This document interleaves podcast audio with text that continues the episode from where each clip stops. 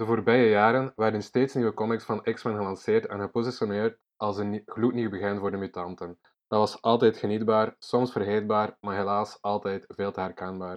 Het was altijd hetzelfde uitgangspunt. In een wereld waar mutanten een minderheidsgroep zijn, moeten ze vechten voor hun overleving tegen haat. Um, dat is nu officieel voorbij, want Jonathan Hickman durft op grote schaal te doen waar schrijvers voor hem naar gehind hebben. Vriendelijk vragen is voorbij, de mutanten eisen hun plaats op in de wereld. Alright. Welkom bij een nieuwe aflevering van Kastaar. Uh, deze keer is zonder Jason, maar wel met Davy, Dennis en mijzelf. Uh, dat gaat over House of X, de nieuwste comicreeks van Jonathan Hickman. Uh, dat is net geëindigd. Um, ja, we kunnen anders beginnen met wat vonden jullie in het algemeen over de reeks? Ja, uh, ik zal maar direct alle clichés bevestigen als zijn de Hickman van. Ik vond het weer geniaal, hè. Ik vond het echt zo goed. Mm. um, alleen uh, de laatste twee issues had ik wel zo het gevoel van... Ah, ik, ik had meer het gevoel dat uh, House of X en Powers of Ten een...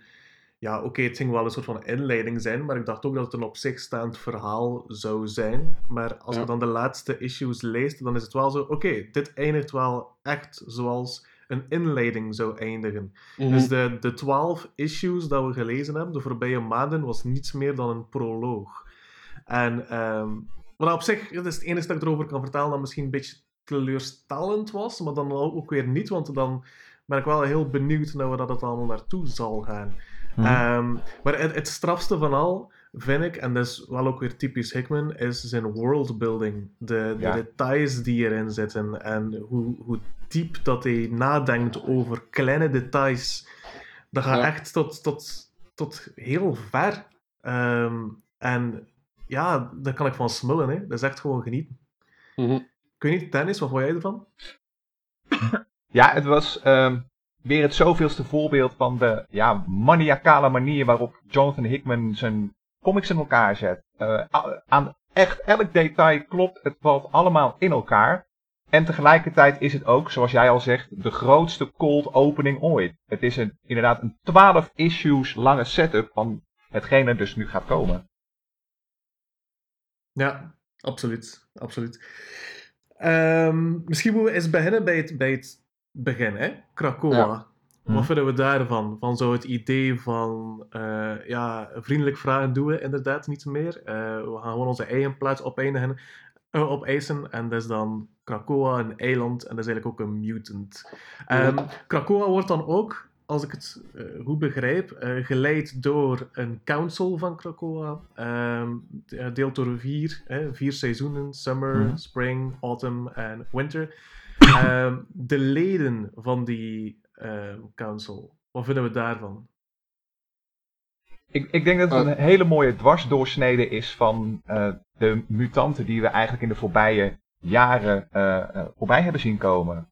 echt iedereen zit erin. En het is wat dat betreft ook echt duidelijk dat dit een nieuw begin moet zijn voor gewoon de mutanten als mensensoort in het algemeen. Iedereen is welkom. Hè? We, we vegen de lijst schoon. En mhm. vanaf nu ga je, gaan we gewoon met z'n allen bepalen uh, hoe wij ons leven als mutant vorm gaan geven en hoe jij daarin wil passen. Mm -hmm. Ik vind het ook, ook heel goed dat er uh, slechteriken in zitten in, in de council. En ja. ja ze, ze doen dat natuurlijk om hun te vriend te houden en te zorgen dat ze geen zotte toeren uithalen voor de mensheid. Maar ik denk dat dat ook ja, een voer zal zijn voor conflict. Want je zag ook in het voorlaatste nummer, mm -hmm. iedereen is feest aan het vieren nadat ja. de council gevormd is. Behalve Apocalypse, die alleen zit en ja, waarschijnlijk al gevoelens heeft van dat zal je niet lang duren of ik ga je niet akkoord met alles. Mm -hmm.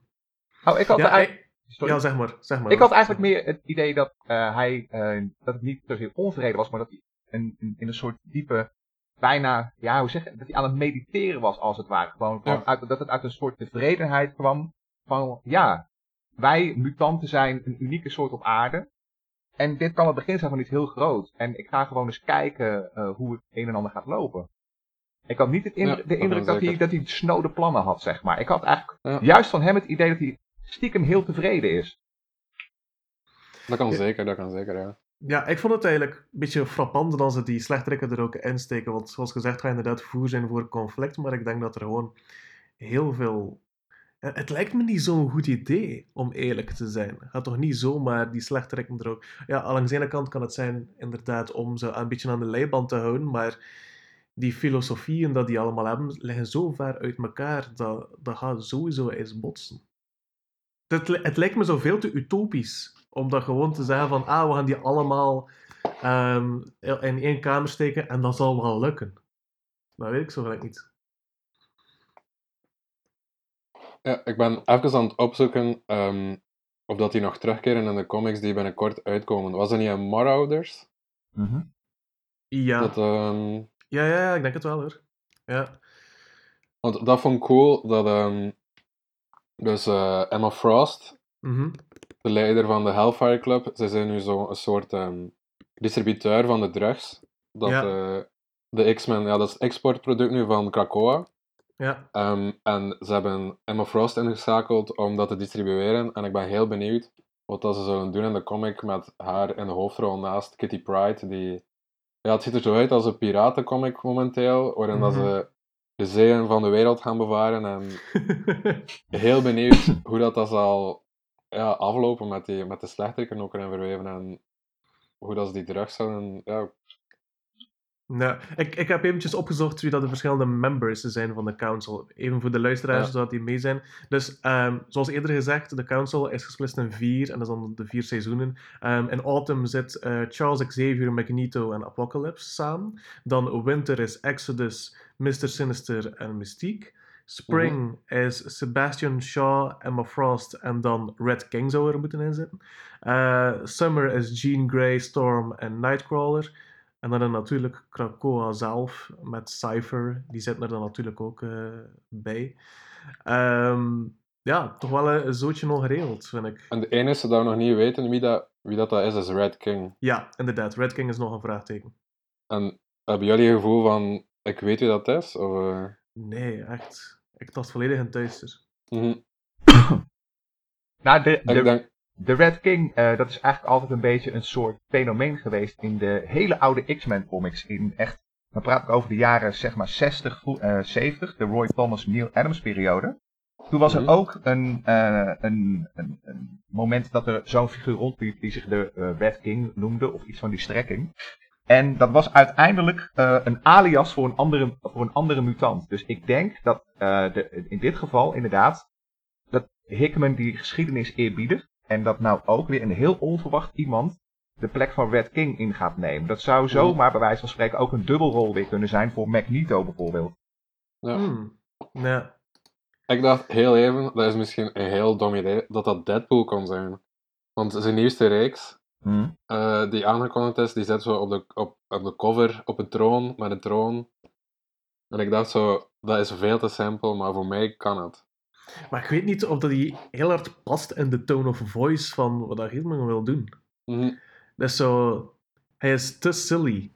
Om in zo die, die... Want alles dat Hickman schrijft is zo heel episch, heeft veel gravitas. om dan zo... serieus. Ja, hij kan misschien... Als Deadpool erin zit, kan hij misschien zo de nar spelen Mhm. in het koninkrijk. Zo degene die zo iets, iets onnozels zegt. Zo een heel klein beetje comic relief, maar dan zou hij niet zo'n grote rol spelen, vermoed Nu ik. dat ik erover nadenk, zou het ook gewoon heel slecht zijn om Deadpool in het bestuur van je land te steken. ja, dat is dat. Nee, Ja, slaat op klopt niks. wel. Mhm. De mensen die naast hem zitten zouden hem ook nooit gedogen in die rol.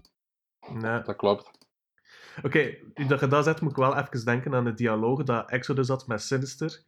Ehm, Sinister zei iets tegen Exodus, maar Sinister was al sowieso niet te spreken over hem en zei iets in de trend van als je nog één keer zo praat tegen mij, dan, eh, zal ik u iets aandoen of zoiets. Ik zou eventjes de comic er moeten bijhalen, maar ik herinner mij dan nog dat Exodus en Sinister, die zaten naast elkaar en die konden sowieso elkaar al niet af. Ze liggen hier naast me. Ik zal, Ja. eh, wat was dat, het voorlaatste? Ehm, ik heb ze ook alle twee na elkaar gelezen, dus ik weet het niet 100% zeker meer. Ik denk eh, House of X, ja. Het is House of X. Eh,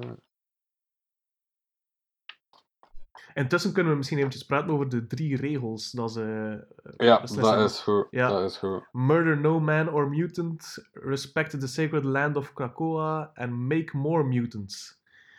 Ik had trouwens ook zo, eens als ze die drie regels hadden ehm, ja, neergeschreven, dan is er een gigantisch feest op Krakoa en zie je al die personages.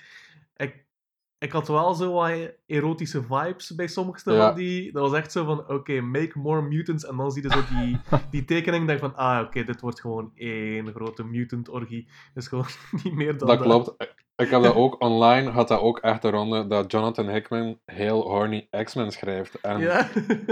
ook zo dat shot van ehm, Wolverine en Cyclops en Jean ja, Grey, die zo ja, pintjes zitten te drinken en te Mhm. omhelzen en zo. zo Ja, hmm. ja, ja. En dan Jean Grey die eh, naar Emma Frost gaat. Emma Frost die zo een keer kijkt naar Cyclops zo van, hmm, we weten dat er hier zal gebeuren. Ja, Zo heel, eh, die comic wil ik lezen. Ja. Alright. En het Maar al dat is eh, de council, ja, dus wat was precies? Ehm, Sinister die... Ehm, dus Sinister zei iets tegen Exodus, die zitten naast elkaar. En, eh, Oh ja, die zegt: eh, "N- Nobody puts Sinister in the corner. Nobody. Um, s- speak to me again and do so at your own peril. Ja, ja, ja, voilà, inderdaad. En dat gaat over de discussie wat dat er moet gebeuren met um, Sabretooth. of dat hij gevangen wordt genomen, of dat hij, ja, of dat hij moet sterven of zo. En dat is allemaal Ja. omdat hij de drie regels dus heeft gebroken. Mhm, Maar uiteindelijk gooien ze hem dus diep in de ondergrond van Krakoa. mhm. En ehm, dat is eigenlijk het ergste, dat is erger dan, dan te sterven, want sterven dat betekent niks meer voor de mutanten en daar moeten we sowieso nog op terugkeren. Ja, Maar ehm, ja, dat, als je dus als mutant een van de drie regels overtreedt, en de belangrijkste regel is, ja, ik denk toch, dood geen gewone mensen, want mhm. ja, dat is, gewone mensen kunnen niet terugkeren uit de dood, maar mutanten wel. En dat zorgt ook wel voor een heel superioriteitsgevoel voor mutanten, denk ik. ja, het zal wel zijn, het zal wel zijn. Eh, ik, inderdaad, de, de, de straf die Sabretooth krijgt is wel heel hard, hè, want die wordt inderdaad in de diepste krochten van Krakoa gestoken. En die Ja. zal dan ook zo enkel nog bij bewustzijn zijn, maar die zal niets zien, niets, niets voelen, ehm, niet kunnen bewegen. En voor zolang dat zij maar denken dat dat oké is. Mhm. Ja, hij wordt Ja. in feite in de vergeetput gegooid. Ja. Ja, het is echt gestoord. Ik vraag, me wel af, ik, ik vraag me wel af, zo, al die dingen dat we nu zien, dat is allemaal zo een Xavier. Alleen kan je dat zeggen, want ik heb eigenlijk niet zoveel X-Men comics eh, Mhm. gelezen. Dus op dat vlak ben ik misschien een beetje eh, naïef, maar ik dacht altijd dat Xavier de, de, de goede kant van de mutants moest tonen. Maar om Dat zoiets klopt. hard te doen, dan is dat toch, ja, dat lijkt me een beetje out of character. Dat klopt heel hard, maar ik denk dat dat allemaal te danken is aan Moira McTaggart. Ja, door Die, datgene eh, dat hij daar gezien heeft. Ja, daar, daar ga ik ook, wat Mattie zegt, daar ga ik ook inderdaad in mee.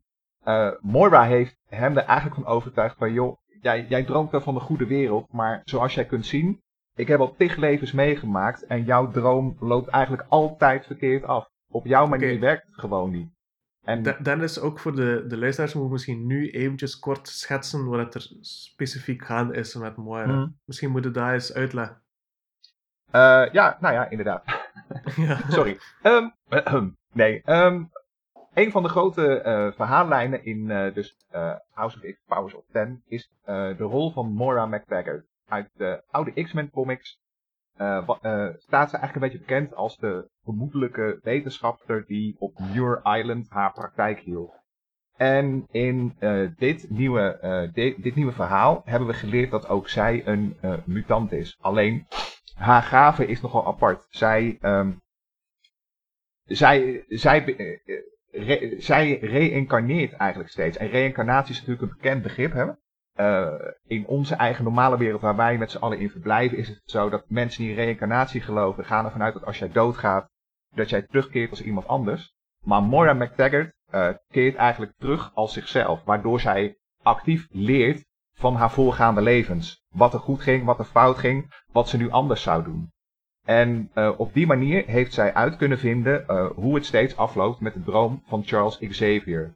En zij heeft initiatief genomen om hem op te zoeken en te zeggen van joh, lees mijn gedachten eens, kijk eens mee. Jouw droom is eh, in beginsel heel mooi, maar hij loopt steeds verkeerd af omdat jij dezelfde fouten blijft maken. En als jij eh, als jij er wilt voor zorgen dat jouw droom echt ja, tot volle wasdom kan komen, hè, een, vreedzaam bestaan tussen uh, mutanten en de mensheid, dan moet het op een hele andere manier gaan doen. En doordat hij, uh, Xavier, heel betrokken blijft bij uh, die levens van Moira McTaggart, realiseert zich van shit, ik moet echt uit een heel ander vaartje gaan tappen. En dat is voor een deel het fundament waarop hij samen met Magneto onder andere Krakoa is gaan bouwen. Mm -hmm. Ja. Alright. Dat is dus inderdaad voor heel zijn karakter, voor die karakterverandering gezorgd. Maar ik denk ook dat we allebei, dat we alle drie akkoord kunnen zijn dat dat tweede nummer van House of X, waarin dat we alles leren over Moira McTaggart, dat, dat, dat was het hoogtepunt. Dat was Inderdaad, ja. Totaal niet zien aankomen. En ja, Hickman heeft daarmee de geschiedenis van de X-Men zodanig herschreven dat we nooit meer hetzelfde kunnen kijken naar die personages. En Mhm.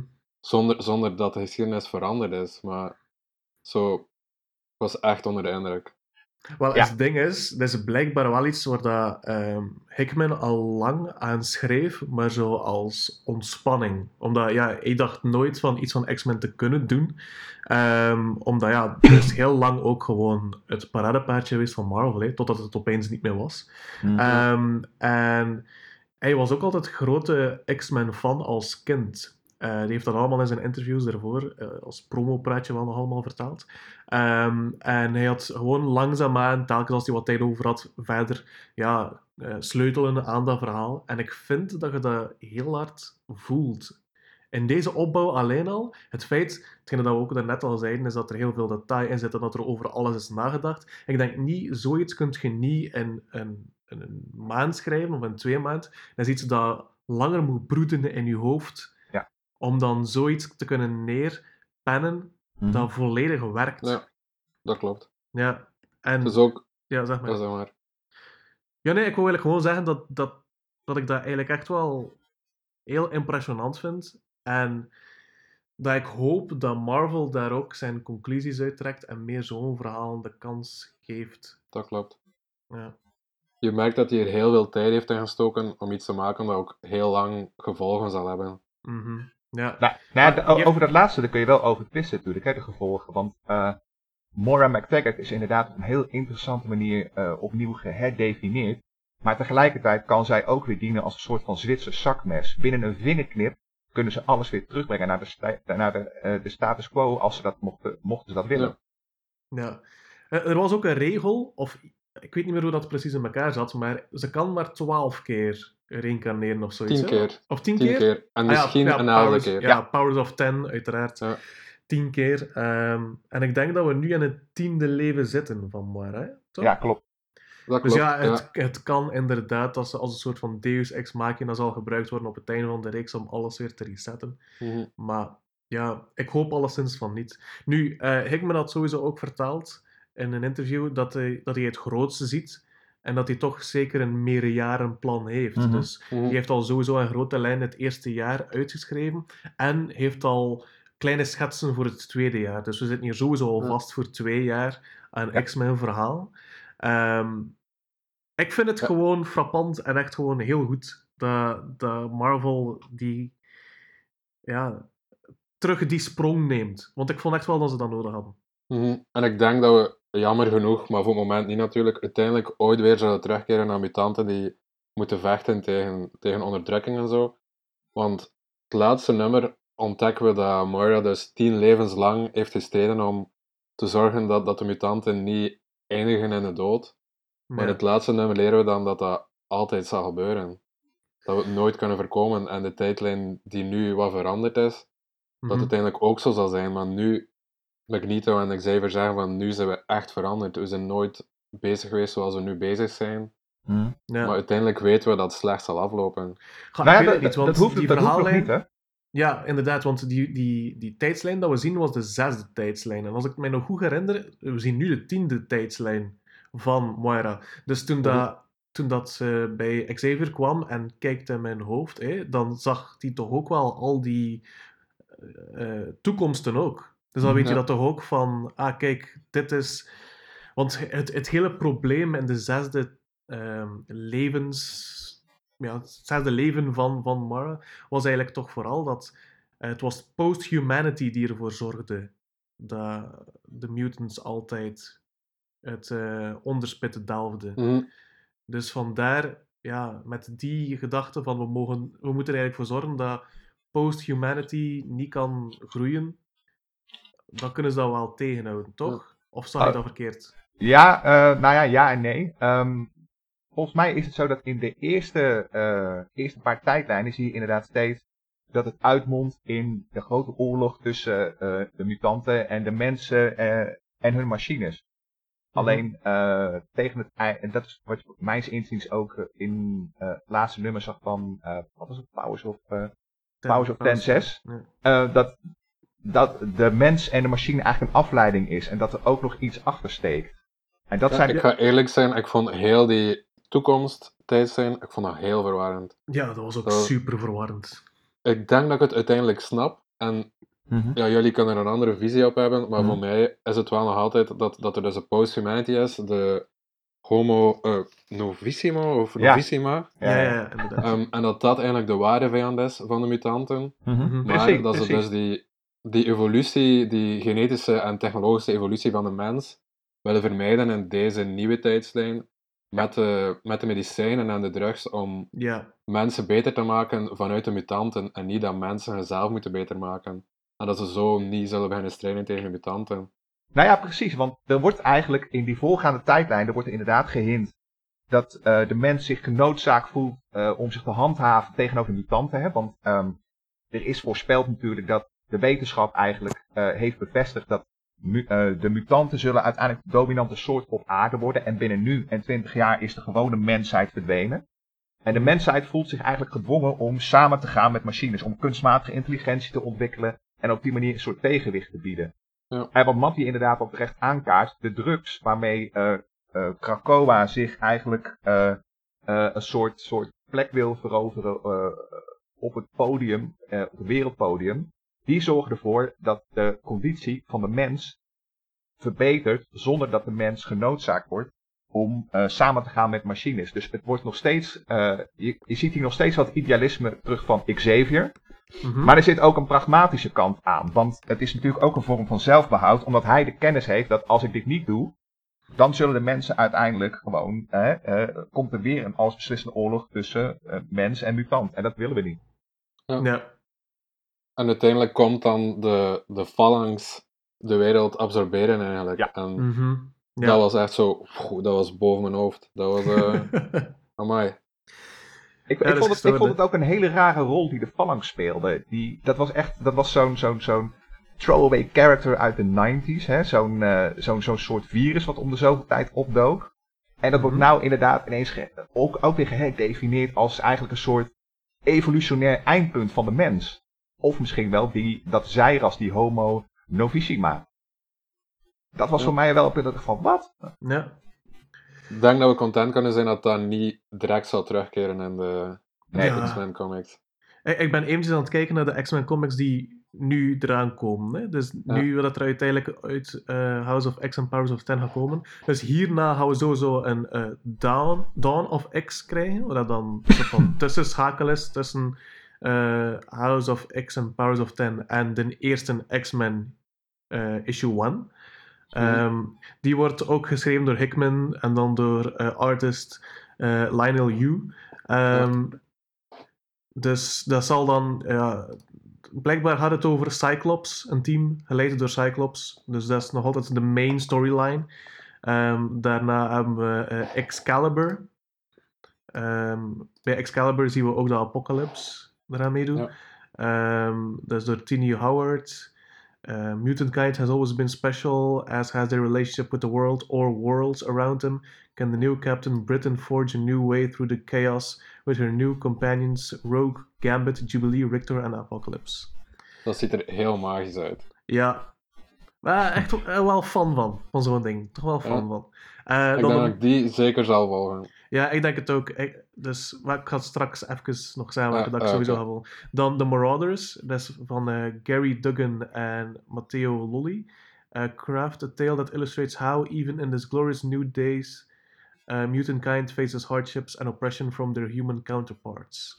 led by Captain Kate Pride and funded by Emma Frost and the Hellfire Trading Company, Storm, Pyro, Bishop, and Iceman sail the seas of the world to protect those hate and feared as the Marauders. Dus ja, dat is dan de eerste. Dan hebben we New Mutant, zodat we niet zoveel van weten, behalve dat het geschreven is door Ed Brisson in samenwerking met uh, Hickman. Mhm. En uh, getekend door Rod Rice. En dan hebben we Fallen Angels um, van Brian Edward Hill en Kundransky. En dan hebben we ook nog een X-Force door Benjamin Percy, door Joshua Gassara. X-Force is the CIA of the mutant world, one half intelligence branch, one half special ops. Beast, Jean Grey and Sage on one side, Wolverine, Kid Omega en Domino on the other. Oké. Okay. Dus ik, ik denk van sowieso, uh, ik ben wel fan van uh, het concept van Excalibur. Uh, mm. Sowieso de main storyline van X-Men zal ik blijven volgen.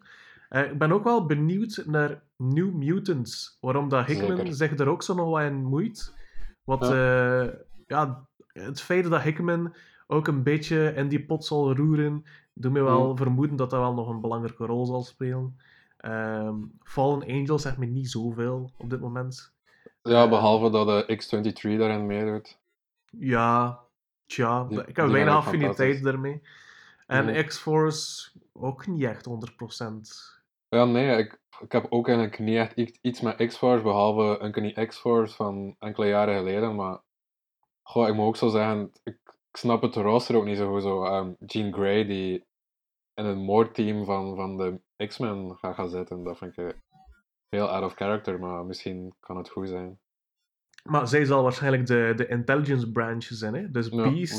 Jean Grey en Sage, ja, die zullen ja, int- ja, intelligence verzamelen. En dan heb je Wolverine, Kid Omega en Domino, die effectief Mhm, on the field zullen zitten. Hè? Ik denk dat eerder zoiets zal zijn. mhm. Ja, ik weet niet, Dennis, wat, wat zegt u daar? Ehm, ja, ik denk dat je misschien sowieso allemaal wel zult moeten volgen. Want dat is wel duidelijk de opzet.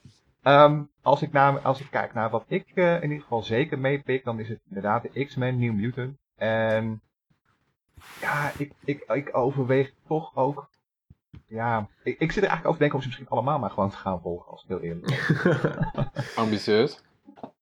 Gewoon Ook wel duur. Ja, dat, ja, precies. Dus dat wordt weer. eh, dat wordt weer overwerken, maar ja, goed. Alle, alle- alles voor Geekster. Ja. ah, dat is mooi, dat is mooi. Eh, ze zijn we iets vergeten dat we nog niet verteld hebben van de, van de storyline. Dus we hebben het gehad over Mara en haar verschillende levens. We hebben het gehad over eh, Krakoa en de Council. Ah, misschien moeten we het hebben over het feit waarom dat mutants niet kunnen sterven. Ja, ik denk dat dat een heel belangrijke is, want dat verrijding, dat eigenlijk, we dat nog even duiden. Ehm, een van de grootste ontwikkelingen in de House of X-serie was dat de mutanten niet meer kunnen sterven. Dus eh, hoe is dat gebeurd? Dat is ehm, Magneto en Xavier die op bezoek zijn geweest bij Mr. Sinister, die vorig jaar of twee jaar geleden in eh, een Wolverine comic eh, een databank heeft aangelegd van DNA. Niet alleen mensen-DNA, maar ook mutanten-DNA. En dat gebruiken ze nu om gestorven mutanten terug uit, uit de dood ja, tot leven te wekken. En dan is er ook zo'n nieuw soort Cerebro-systeem eh, gecombineerd met alien-technologie, die de ziel en de herinneringen van de mutanten opnieuw in dat verrezen lichaam steekt. Denk dat ik juist ben? Ja, klopt. Het, zijn, zijn eigenlijk eh, op het eerste zicht zo like, vier mutants, waar ik nog nooit eerder van gehoord heb, die ehm, beetje geherdefinieerd worden of, of in, in, in synergie kunnen samenwerken, die er dan Mhm. voor zorgen dat, dat een, een, een, nieuwe, allez, een, een mutant in een ei kan uitbroeden en dan Ja. in een snel tempo kan groeien tot een volwaardig lichaam. Mhm. En, Ik vind dat, ik vind Ja. echt super, want je hebt zo, een van die mutanten is Goldballs. En dat was zo'n stomme mutant, een paar jaar geleden, die zo enkel gouden ballen uit zijn lichaam kan schieten. Mhm. En nu blijkt het dan die ballen eieren zijn. Ja. En is, is Goldballs plots een van de belangrijkste mutanten in, in de comics. Dat vind ik echt super van Hickman. Ja, dat is echt heel cool gevonden. Echt super. Ehm, maar dat brengt natuurlijk zoveel ethische dingen met zich mee. Dat, Ja. En dat is ook, ja, om weer terug te keren naar de schrijver, Hickman doet dat gewoon graag. Hè. Dus Mhm. van die ethische kwesties naar boven halen. We zagen dat eigenlijk ook al in zijn storyline van Avengers richting Secret Wars, waarin dat alle superhelden aan massagenocide deden, iedere week, eh, iedere maand. En ehm, dan zag je ook dat die personages daar begonnen van af te zien. En ik denk dat we ook een beetje hetzelfde gaan mogen verwachten van ehm, heel dat systeem. Dat, dat kan niet dat dat zo perfect is zoals dat het nu getoond wordt. Nee. Er, zal, er zal wel iets van neveneffecten eh, aan verbonden zijn. Ofwel bij de mutants die de, ja, ervoor zorgen dat, de, dat mutants weer kunnen leven. of ehm, aan, aan de mutants die herrezen worden, dat ze niet 100% dezelfde zijn. Plus ook, misschien moeten we ook eventjes stilstaan bij het feit, dat lijkt me niet zo slim om een backup te hebben van alle consciousness van de, ehm, van de eh, mutants. Want ik weet ook, Ja. in, de comic sto- in de comic stond er dat er, eh, er is een, een eh, backup in Krakoa en een ander op een undisclosed location. Ja, Dat wil dus dat ook zeggen dat het los staat van Krakoa en dus ook kan gestolen worden of zoiets. Dat is wel iets dat, dat niet zo... Dat lijkt me Ja. een risico zelfs. Dat lijkt me niet zo slim. Nou ja, het is, ook, het is- ook iets wat ik aangaf in mijn, eh, in mijn review, waarin dat voor het eerst besproken werd. In, eh, ik meen, wat was het? House of X of Powers of X. Vierde of vijfde deel. En Mhm. dan is Xavier dat aan het bespreken, dat systeem met Forge. De eh, inheemse Amerikaanse mutant die dat allemaal moet gaan maken. Mhm. En je ziet, eh, los van het feit dat, je, dat Xavier daar al een hele rare oogopslag heeft, is het zo dat dat hele systeem is een beetje gebouwd als, ehm, eh, voor, ja, voor de mensen die het ooit hebben meegemaakt, die klinkt wel heel oud, maar eh, als je, voor zeg maar, eh, voor zeg maar de zaken als de cloud, hè, dan had je in een bedrijf of misschien in je school had je een netwerk van, aan computers staan en dan had je Mhm. een soort van backup regime. Dus elke twee dagen bijvoorbeeld moet jij een backup maken van het systeem. En eh, als je puur kijkt naar hoe dit verhaal eh, in 9 van 10 keer is afgelopen, hè, met eh, de oorlog tussen machine en mens, en ook de rol van kunstmatige intelligentie, loop je inderdaad al het risico dat tijdens, de, tijdens dat backup regime, dat de backups van de mutanten gecorrumpeerd raken door waarschijnlijk de machines, waardoor er inderdaad een kans bestaat dat mensen gemankeerd terug gaan komen, of dat mensen wel terugkomen, maar dat ze niet meer zijn ja. wie, ze, wie ze ooit waren, en dat er iemand mee gaat liften. Ik denk dat dat sowieso niet voor direct zal zijn, die implicaties Nee, van, nee, van een verrijzeningsproces. Hmm. Maar wel heel benieuwd, want inderdaad, moreel en... Ik denk vooral, zoals ik daarnet aanhaalde, dat, ze, dat de X-Men zich nu superieur, superieur zouden voelen. Dat nu echt gewoon superieur zal zijn, want ze kunnen niet dood. Ja, wat is hetgeen dat ehm, Magneto ook zei op het einde van de hele eerste House of X, waarin hij zei letterlijk tegen een van die mensen, You have new gods now. Dus Ja, zegt ah, gewoon, ja, Heel episch. ja, dus ook, dat, dan vat het zo wat samen, hè. ze kunnen niet meer sterven, ze zijn sterker Mhm. dan hen. Nooit meer bang zijn. Ja, inderdaad. En het is echt zo van, ja, jullie mogen eigenlijk wel blij zijn dat we nog eens die, die medicijnen verkopen aan jullie. Hè? Want eigenlijk Mhm. moeten ze dat niet doen. Het is ook zo een trucje dat, dat lacht met het feit dat niemand in comics echt dood is, want Wolverine is, on, is de laatste paar jaren al drie keer Ja, gestorven. ja, Jean. Grey sterft zo, en haar jonge versie sterft, en haar oude versie sterft, en Cyclops is gestorven. En nu, Ja.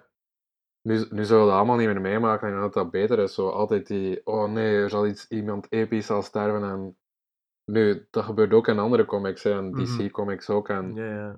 dat, dat verrijzeningsproces lacht daarmee en nu zegt dat van oké, dat zal blijven terugkomen, maar niet meer, dat zal niet meer zo, zo de aandacht willen grijpen.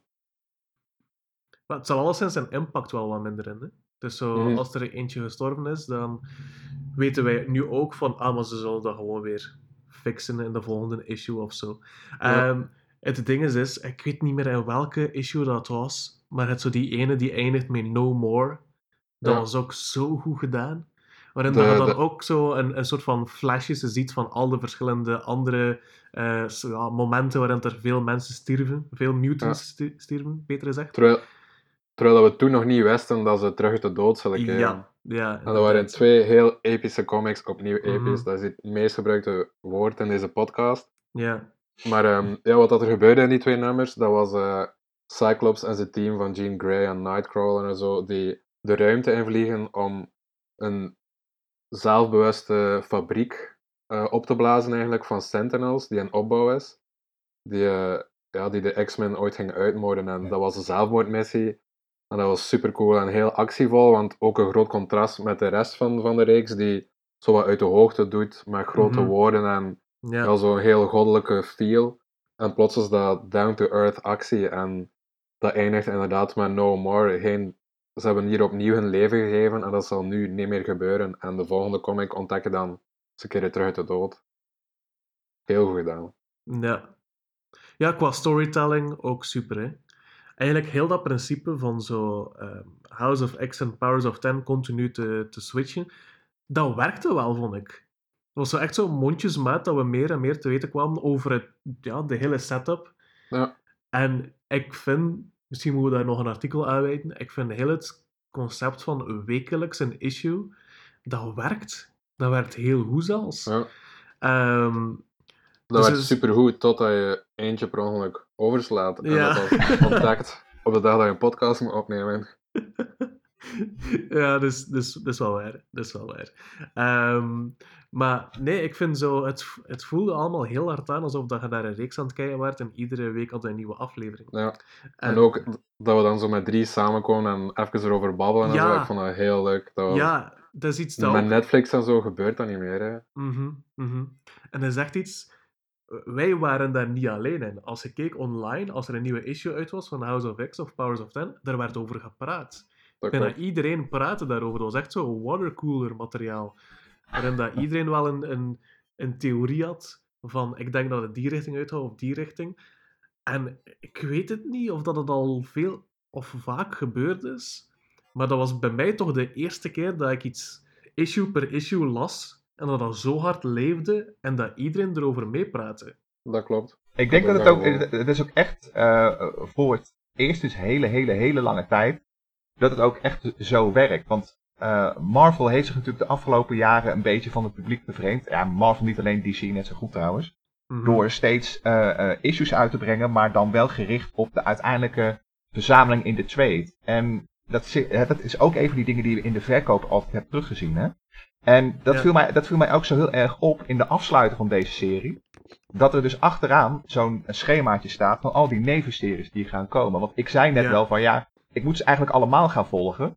En dat wordt ook Mhm. gesuggereerd, hè? want er wordt weer zo'n wekelijks schema gemaakt. Met de ene week heb je Marauders, daarna komt Ja. X-Force, et cetera. Ja.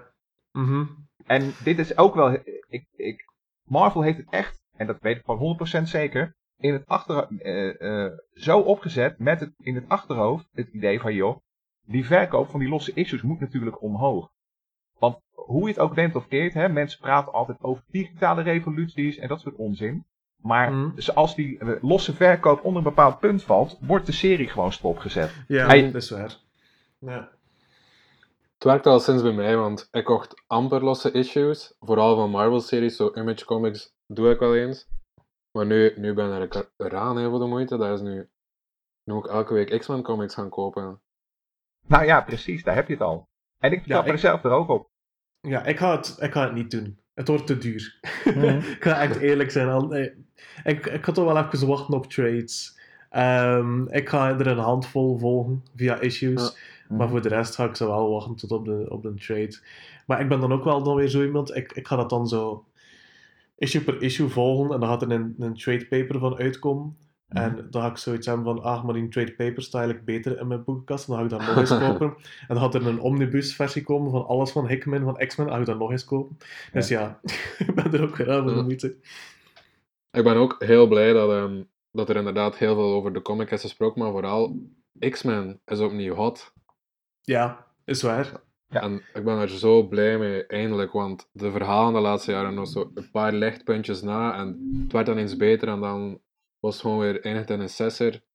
En nu is het echt zo van, wow, ze zijn op hun hoogtepunt, eindelijk. En Ja. ik hoop dat het zal blijven duren. Ja, ik, ik, ik hoop het ook, want zoals je inderdaad eigenlijk wel terecht zegt, ze waren eraan toe. Ze zijn, wat dat betreft, kwa- wat de X-Men betreft, zijn ze bij Marvel misschien wel al heel het noorden eigenlijk al kwijtgeraakt sinds dat, Ja. Sinds dat Grant Morrison stopte met die serie. Daarna is eigenlijk ook een beetje die achteruitgang begonnen en is er ook geen echt goede centrale richting meer geweest voor al die Dat reeksen. klopt. was elk jaar was zo van, nu zal de X-Men veranderen en Mhm. dit komt erbij of dit vertrekt. En, maar het bleef nooit hangen of het had nooit zo'n impact zoals dat ze beloofden. Maar dit keer is de impact heel groot. Ja, absoluut. Ja. Ehm, ik, ik zat even te kijken naar allemaal andere reeksen die Marvel heeft uitgebracht, maar die ook wekelijks uitkwamen. Gelijk zo Hm. die Avengers No Surrender. Ik had wel het gevoel, dat is, dat is ook wekelijks uitgekomen, maar daar werd er amper over gepraat. Ja. Ehm, dus eigenlijk, eh, de, de key zit niet in het wekelijks uitbrengen van een storyline. Het zit dan vooral in een goede storyline natuurlijk. Ja, Ja. dat ook. Ja. Dus het is niet zo simpel om gewoon te zeggen van ja, laten we gewoon in plaats van maandelijkse issues, wekelijkse issues. We moeten natuurlijk gewoon kijken naar is het goed? Want Ja, daar precies. staat het opvallend mee. En wat je ook terecht zegt, het is natuurlijk wel een, een hele, hele dure hobby. Als je dat allemaal wekelijks moet, eh, moet gaan volgen. Mhm. Kijk, want ik zeg het half gekscherend, half serieus. Maar als je inderdaad al die 3,99's en 4,99's bij elkaar op gaat tellen. Dan tikt dat aan het eind van de maand wel lekker aan. Ja, Ja. absoluut. Absoluut. Je kan En- zo wel beginnen met roken. ja, dat, Dat is een idee. ja dat, je, het- dat, je, dat je bij de anonieme alcoholisten zit en dan moet zeggen van ja, wat is, jouw, wat is jouw zonde? Ja, ik, ik lees comics. Sorry. Oh, heel confronterend. ja. Al die alcoholiekers en, en mensen met longkankers die direct een schouderklopje geven. Ik begrijp het. Ik begrijp het. Eh, nee, oké. Ik, ik weet niet of dat we nog iets, iets kunnen bespreken nog. Nou ja, er is, er is natuurlijk ook, en dat is ook weer de andere kant van de medaille, er is wel een soort van, ehm, ik weet eigenlijk geen goed Nederlands woord voor, maar er is natuurlijk ook wel een soort kleine backlash hè, tegen dit verschijnsel. Er, zijn, er is toch een vocale groep van lezers die roepen van, dit is niet mijn X-Men! Oké, want dat heb je bij alles, hè, Dennis? Hmm, Da daar heb ik echt zo het gevoel dat het altijd een kleine vocale groep hebben die er tegen Ja. En je, dat, je ziet dat bij alles. Je ziet dat bij Joker, je ziet dat bij... Je ziet dat echt gewoon bij... Vanaf dat er iets nieuws wordt gedaan, heb je altijd conservatieven die het liever niet hebben.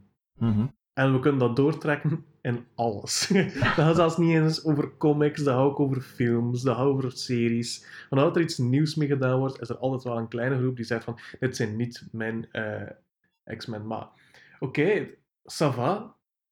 Je kunt dat zeggen en zo, maar dan lees je het gewoon niet, hè. Nou ja, Ik precies. Het, zo simpel is het.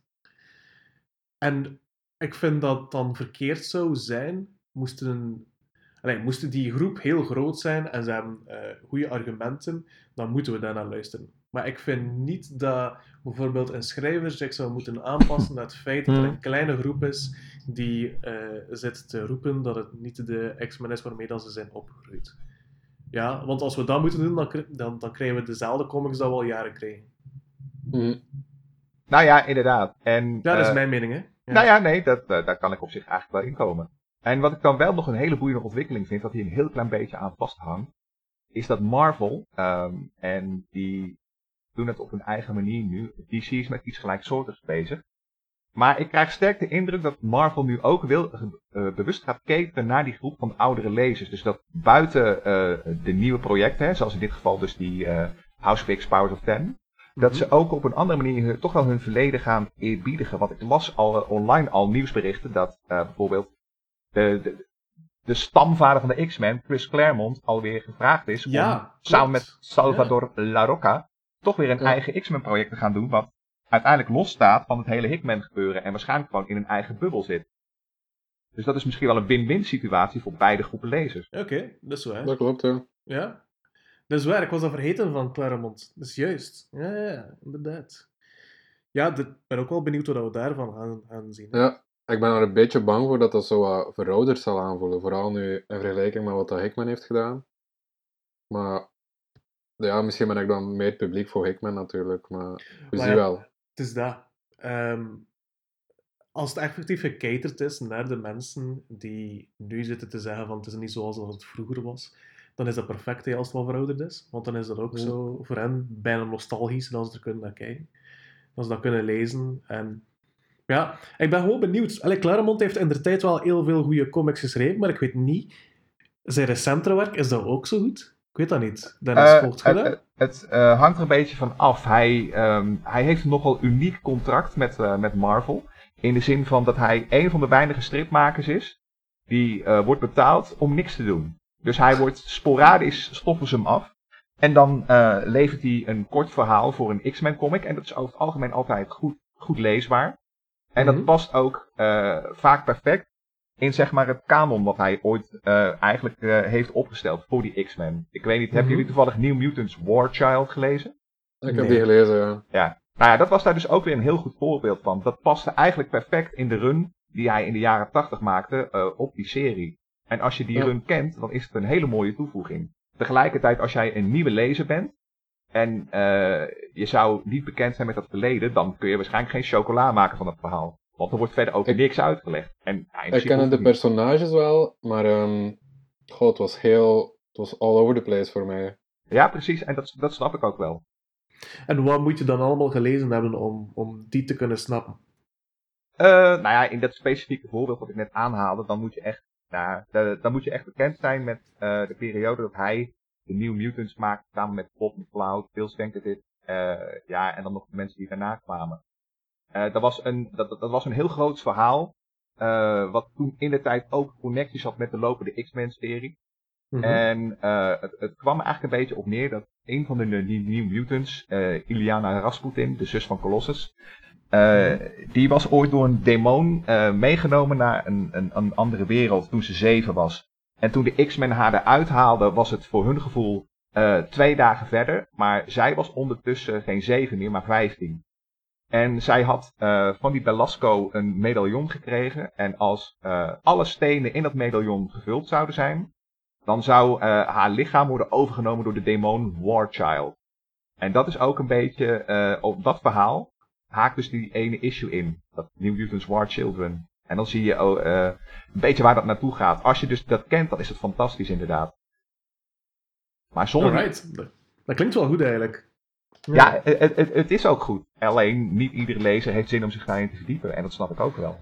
Ja. Als je zin hebt om je te verdiepen in New Mutants en wat recenter waren, kan ik heel zeker, met zekerheid Dead Souls aanraden. Dat is zo één Mhm. volume. Ehm, ja, dat is, dat is heel recent over de New Mutants. En dat is, voor mij was dat veel toegankelijker dan, eh, dan bijvoorbeeld deze eenmalige comic. Mhm. Ja, dat snap ik. Ja, ik, eh, voor House of X en Powers of Ten, full disclosure, ik had amper eh, X-Men gelezen. Ik had wel ehm, dat, van de Phoenix gelezen. Ehm, Dat is ook van Claremont, hè? Ja. Ehm, van de Phoenix Force. En dat, daar eindigde het zo eigenlijk zelfs een beetje. Gewoon omdat die, die storyline van X-Men is zo convoluted en zoveel verschillende tijdslijnen. En dan hadden de Young Mutants en de, de gewone mutants die samen zaten, die dan weer weggingen. En ja, ik, ik, ik zag er mij gewoon geen, geen beginnen aan.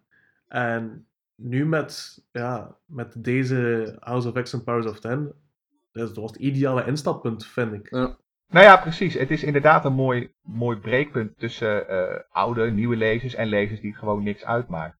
Mhm. Ja, vooral om- voor- omdat ja, zeg maar. Hickman, Hickman verweeft heel veel van wat dat er de afgelopen jaren gebeurde. Er zijn personages zoals. Goldballs of, of Hope. En dat is, het is een beloning voor de, voor de vaste lezers, maar het is ook gewoon heel entertainend en verrassend voor nieuwe lezers. Juist, de, de, de vaste lezers, die, eh, eh, of de mensen die het eigenlijk al veel te lang lezen, zoals ik al altijd zeg, die worden getrakteerd op een hele diepe laag in dat verhaal. Maar je hoeft die laag niet eh, te begrijpen om het verhaal te kunnen volgen. Mhm. Het is gewoon een extraatje. Ja. Inderdaad. Ja. Alright. Volgens mij zijn we heel eind. Ja, ik denk Ik het ook het ik denk dat het ook wel een, een mooi einde is, waarin dat we gewoon Ja. zeggen van kijk, dat is hoe dat we het kunnen samenvatten, wat dat de reeks is. Eh, perfect instappunt voor zowel eh, de oudere fans als de nieuwere. Nou, dan wordt het tijd voor ons emotionele afscheid. Het wordt moeilijk. nee, man, ik vond het echt weer tof. Het is altijd eh, fijn om te praten over comics. Dus, eh, zoals altijd, hè, als er eh, iets nieuws is of zo, je kunt mij altijd vragen voor een kastaar. Sowieso, als de luisteraars veel meer over comics willen horen uit onze mond, dan gaan we dat zeker opnieuw doen, denk ik. Ja, misschien moeten we gewoon nu al zeggen dat we misschien na x aantal maanden nog eens samenkomen met onze drieën Ja. en dat we praten over de reeksen die we volgen, eh, hoe dat de evolutie is. Vinden we dat goed, vinden we dat niet goed? Ja. dat we dit gewoon opvolgen. Want ik denk dat er sowieso genoeg valt om over te praten. Mhm, Ja, zeker. Precies. En luisteraars, we zien dat jullie luisteren, maar we horen niks van jullie. Dus laat vooral iets van je horen. Geekster Ja. is zo enorm te bereiken op sociale media. Dus wat vind je goed? Wat vind je niet goed? Wie wil je het liefste horen? Waar moet het over hebben? We willen het van jullie weten. Anders gaan we gewoon door met onze stokpaardjes. klopt, klopt. Klopt helemaal. Heb ik niks aan toe te voegen. Als Inderdaad, ik ook niet. Goed gedaan. Goed gedaan, Dennis. Alright, dan gaan we hier afronden. Hè. Dat was hem. Ehm, yes. Luisteraars, merci om te luisteren. Ehm, En ja, de volgende aflevering zal waarschijnlijk door alweer een andere host eh, ja, gebeuren, omdat Jason op dit moment eventjes eh, het te druk heeft. Ehm, maar het zal sowieso terug heel fijn zijn. Eh, wij gaan sowieso, zoals we al eerder zeiden, binnen een paar maanden terugkeren ehm, om te praten over X-Men. Ehm, we hopen dat jullie er dan terug bij zijn. Ciao! Ciao. Yo.